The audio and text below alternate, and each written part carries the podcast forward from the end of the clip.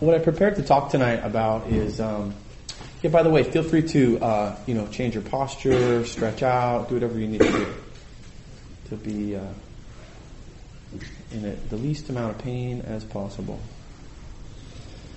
But what I what I've prepared to talk about tonight is um, is really almost wi- well it's it's widely uh, acknowledged as the first teaching um, of the Buddha uh, after his awakening, and there's very few things that um, all of the different Buddhist sects actually uh, believe and get along or agree with. There's lots of different philosophy, uh, Buddhist philosophy, lots of different kind of practices. Um, and there actually is some controversy about even that this being the first teaching, um, and I'll talk a little bit more about that later.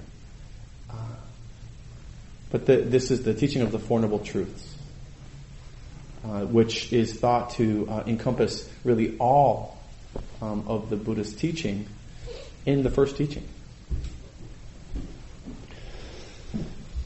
So shortly after the Buddha's enlightenment, he set out to find his old buddies. Right? He had been training with these uh, five ascetics uh, in um, you know, kind of a rural area and doing this extreme uh, ascetic practice.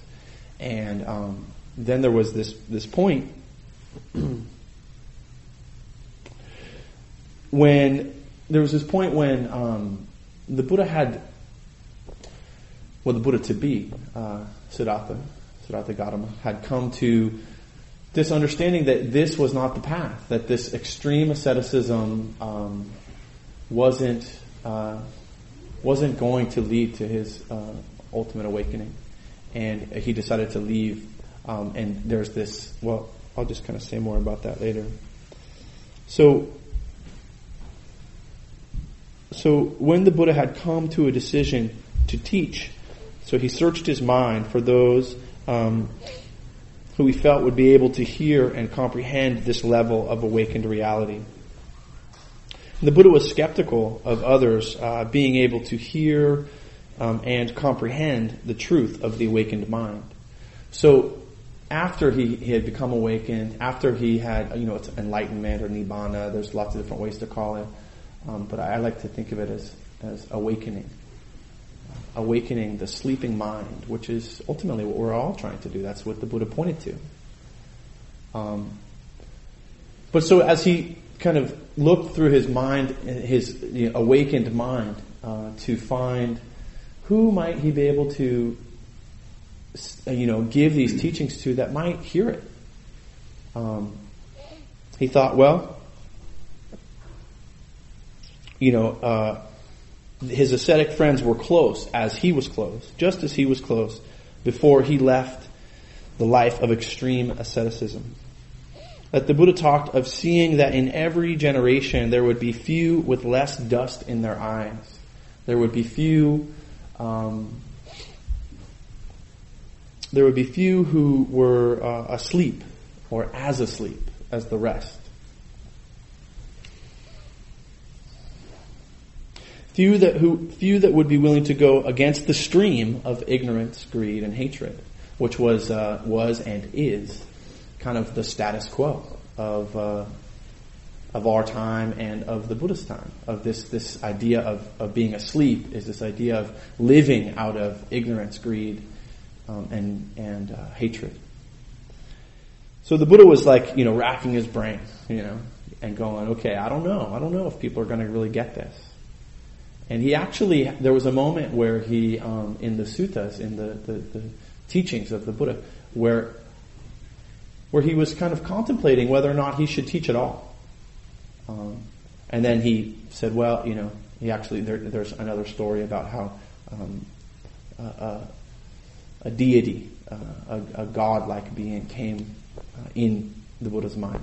And whether this is a higher understanding of self, of you know identification or mind, or whether it's actually was a god, is you know also highly debated. But uh, that there was an, uh, something that came into um, the Buddha's mind that that urged him that there would be few in every generation who would have less dust in their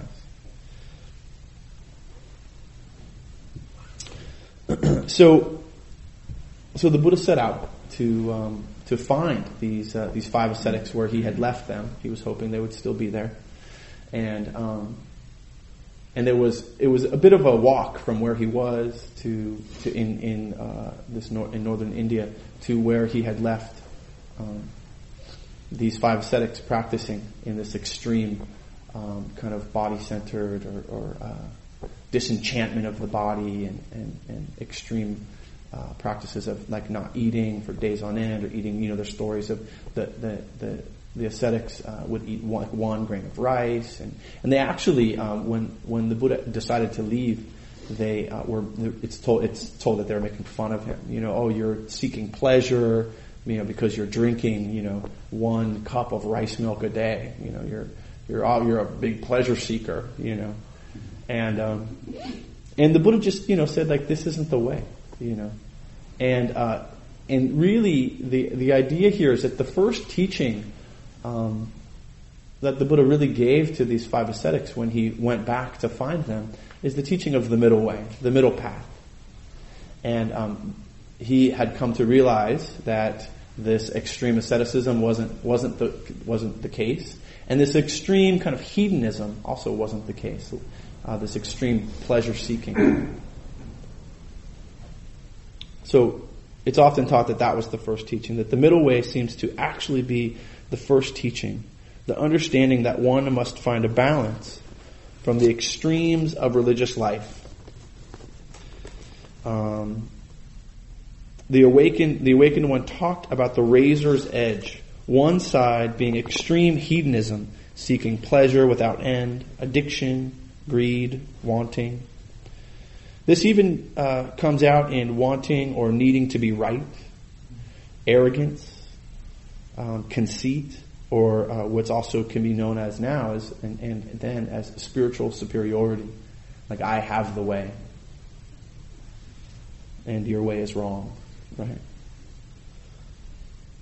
So the Buddha talked about that being um, a, a, a one extreme and that that ultimately also was a lack of humility. There was a lack of humility inherent in in, in all of uh, of this extreme kind of hedonism or pleasure seeking.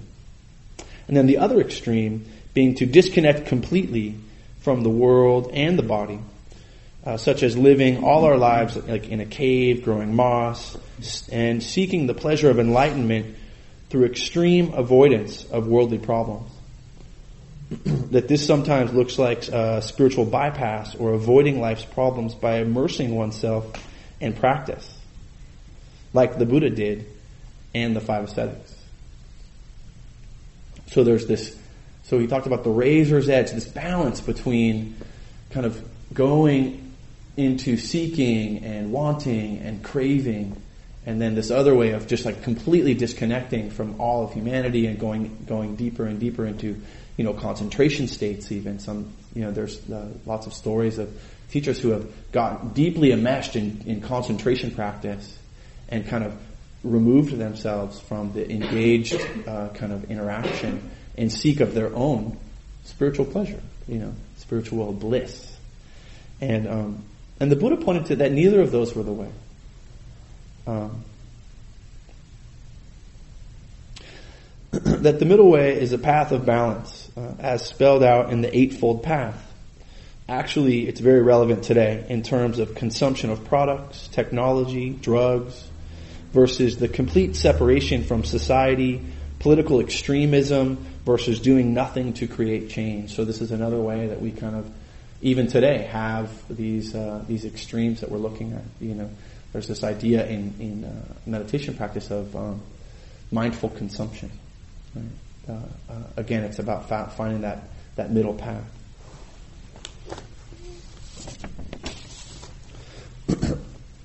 So the, the Buddha wanting people to understand and awaken in his first talk gave the whole teaching, the whole path to awakening. And it's often talked of um, like this, spoken by one of the Buddha's senior disciples, Sariputta.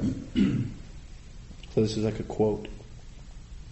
Friends, just as the footprint of any living being that walks can be placed within the elephant's footprint. All the wholesome states of the Buddha's teachings can be, can fit and can be found in the Four Noble Truths. So this is the kind of the all-encompassing. So really, the Buddha on his first teaching was like, you know, like here it is. And some of the controversy about that is that actually there's a sutta that, that a sermon that the Buddha gave on his way to the five ascetics that was completely incomprehensible, that um, that nobody got, and and so and it was about how he precisely awakened, and so he. The, the, so again, the story. This is you know the, some of the more the controversy of it. The story goes that the actual teaching that was received is this teaching, right? The Four Noble Truths. So in the First Noble Truth, the Buddha acknowledged that there is an inherent problem or disease in this realm, being the human realm. The Buddha acknowledged that all of life is, no, that not all of life is suffering, but that there is inherent suffering in this world. He was specific in saying, birth is suffering, aging is suffering, sickness is suffering, death is suffering, sorrow, lamination, pain, grief, and despair is suffering. Not to obtain what one wants is suffering. In short, the five aggregates affected by clinging are suffering. So the first noble truth, right? The um, the the the problem, right? Stating the problem, the diagnosis. So the five aggregates, I'm going to go over them real quickly because I think that they're important. They're basically that was the last kind of statement of of uh, of the, some of the studies that I've done is that really it's the the aggregates, the clinging, and these are the things that we tend to cling to. Material form, our physical body and sense faculties, and all material objects in the exterior in the external world. So basically everything, our mind, you know, our bodies, our cars, our lives.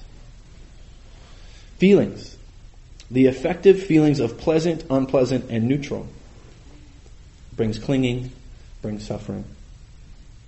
Perception. Discerning the quality of things, including recognition and memory. So mental formations. All wholesome and unwholesome mental factors such as compassion, volition, and attachment. So, uh, and then the fifth one, consciousness, awareness, through contact between object um, and its corresponding and its corresponding organ.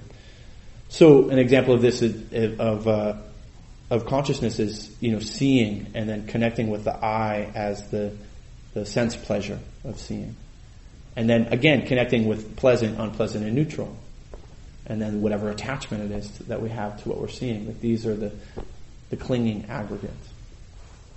And so there's a lot more about that, but I just kind of wanted to run through them. I'm not going to go in detail today. So these are the, this is the, the, the, kind of the, the problem as the Buddha described in the first noble truth. That there is suffering in this world, that no one gets through life unscathed, that we will have um, suffering. And, and then the second noble truth that suffering is caused by selfish craving, meaning identifying with any part of desire and clinging to having that thing or state being anything other than it is. So I'll read that again. So the second noble truth is that there's a cause to suffering. That suffering is caused by selfish craving, meaning identifying with any part of desire and clinging to have that thing or state being anything other than it is. And I think we can all maybe relate to that, you know, on, on differing levels, you know, wanting things to be different than they are. And, and the, the, sometimes the action or the, the, uh, the aversion to, uh, to that, to the fact that things will always change. So then the, the third, um, noble truth being selfish craving can be destroyed, meaning uh, one can come to an end of suffering. So it's possible, right? There's hope We're not all just lost in uh, in the sea of samsara, right? The sea of, of clinging and attachment and and you know coming back and figuring it out over and over and over again. That there is a way out. There's a way to relieve the suffering in this life. And that that suffering can be destroyed. This is the fourth noble truth. That that suffering can be destroyed by following the eightfold path which basically break down into three main points. Right? The, a morality group, or what's called sila, a concentration group, which is called samadhi, and then a wisdom group called panya. So I'm, I'm going to actually go through them. So uh, the first of the morality group, okay, ways in which we can engage in the world that will cause us less suffering. Period. This is what the Buddha said. This is what's written not the Buddha said. Who really knows what the Buddha said? We only can have faith. So right speech, abstinence from falsehood, slander, harsh speech, and useless words. So being able to bring this idea of, um, of right speech into every aspect of our lives um, can and you know in, in from this Buddhist perspective will reduce our suffering. Right action. So abstinence from killing, stealing, or uh, sexual misconduct.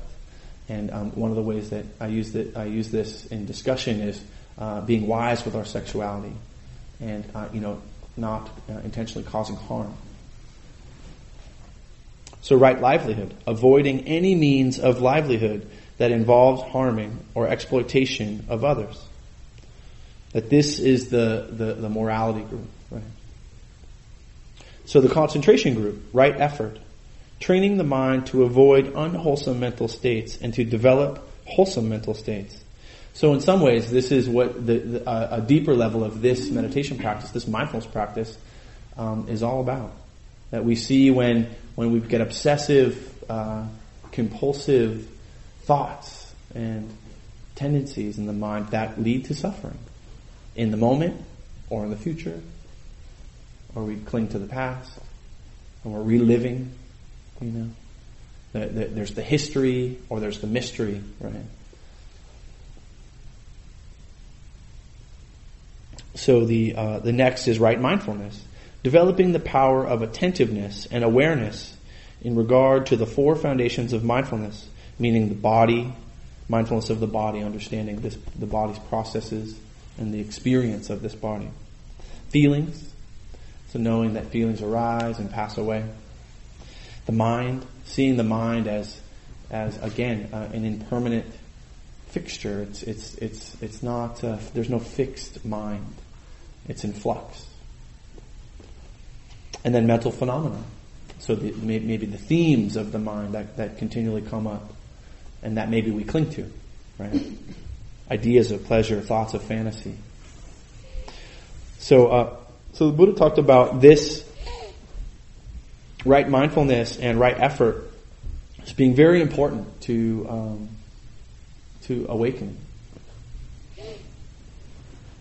So right concentration. So cultivating of one pointedness of mind. Again, this is this is ultimately the practice that we're doing in vipassana, in this insight meditation, is we are looking at right effort, right mindfulness, and right concentration every time that we do this meditation practice and and sometimes it you know it, as I'm sure many of you have experienced just in tonight, can be very difficult, it can be very pleasant, it can be very rewarding, it can be very challenging, right?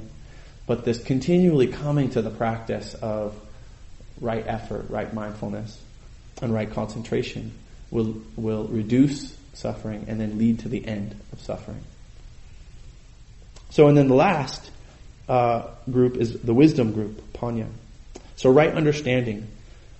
So knowledge of the, of the true nature of life, understanding the Four Noble Truths. So more will be revealed, right? The more that we kind of live in alignment with the, uh, the, the morality, you know, group, you know, which is really pretty simple, right? Okay, don't kill people. Try to cause the least amount of suffer of, of harm as possible, you know, to yourself or others. You know, live wisely. Walk lightly on the earth. This is really ultimately what the Buddha said. So this right understanding, like so being able to f- further comprehend that, that and, and, I like the idea of more will be revealed. Know, the more that we, you know, sit and contemplate and watch the breath and see that thoughts are not who we are, feelings are not who we are, then then the more will be revealed. So and then lastly, right thought. Thought free from sensuality, ill will, and aggression. So I'm going to talk about the sensuality piece for a minute. Because the Buddha was really clear, right, that um, sexual power and lust is so strong that it's best to knock it out completely, right? This is this is ultimately what the Buddha pointed to, and the Buddha actually said that if there were two uh, uh, energies as powerful as sex and as sensual pleasure and, and like sexuality and uh, lust, that he would not have awoken and no, no one else would either. It's basically what he pointed to. Because uh, uh, of this quality of, of uh, our, you know, our sexual desire. I mean, it's, it's, it's in us, you know. It's part of our, um, our instinctual nature, you know. But to be able to see, to be mindful with that, to be able to be wise with our sexuality, right? And to be able to see how fantasy and um, kind of lust can lead to harm, can lead to suffering for ourselves. And be able to find that, again, that middle path, right? Find that balance. I, um, I believe that, you know, in the tradition that I, that I follow is, is, is uh, Theravada tradition and it's um, you know the narrow road is what it's often called, right? And uh, and uh, often a monastic um, view. So the in, in, in the monastic view, it's very much you know like we we abstain, you know, renunciate, uh, and, and and you'll you'll kind of purge the mind of these lustful thoughts and and uh, actions and, and and so cause less harm and, and move closer to awakening. Not so relevant if you're, uh, you know, a layperson not, you know, in a monastery. And, and so a more skillful way, I think, to, to use this uh, teaching is to really be wise with your sexuality and see how, see how, uh, uh how lust and how uh, sensual pleasure, seeking sensual pleasure, and it's not just sex either. I mean, it's, it's all the different forms of sensual pre- pleasure, sensuality and seeing how that can lead to um, to suffering for yourself, and then being able to discern, right, with mindfulness, being able to be aware of how can I engage in this, you know, with uh, awareness. So ultimately, this uh, this is the the eightfold path and the four noble truths. So this idea of um, this idea of the diagnosis. You know, that there is a disease, dis-ease. There is suffering in this world. And that there's a particular cause, right? So and so this is like where where okay, so now now that there's a cause, we can look at it. We can be really clear about it, right? And then um, and then a prescription, right? A way out a way to get better. Um, and this has always been really uh, something that I've, I've, it's taken me a long time to, to kind of really see it clearly. And I don't know if I fully see it clearly, but it's getting more is being revealed every time I look at this particular teaching. Um, and specifically uh, for me, in terms of this this middle way, defining this this middle path. Um, and I, and I, I like to think about it, and Mary Grace Orr talks about it a lot, is that we, we have a boat, our life, our body, our consciousness, and we're in the ocean. And we have a direction we want to go, and we know where we want to go. And if anyone of you have been in a boat, a boat doesn't just go straight. That there, there's constant readjusting of seeing when we're, you know, over a little bit on the, uh, to one extreme of, um, you know, maybe renunciation or shutting out or, or avoiding, you know, uh, and in this practice, it can be, um, um, you know, deep like just levels of like staying in in uh, uh, you know deep concentration states, seeking um, awakening for your own benefit, and or or uh, self harm. You know, just completely avoiding you know spiritual life, checking out. I used to go sit in meditation retreats, and then at after after a meditation retreat, 10, 15 days, I would be so aggressive.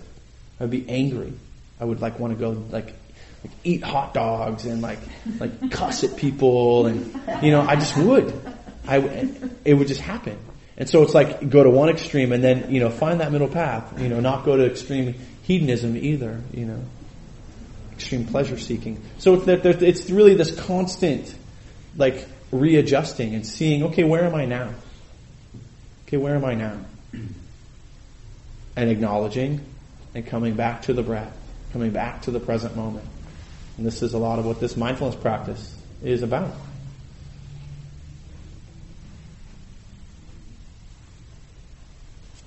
So I think I'm going to open it up for uh, for questions or uh, anything that really spoke to you about this talk. It may be true for you that's come up um, in your own life.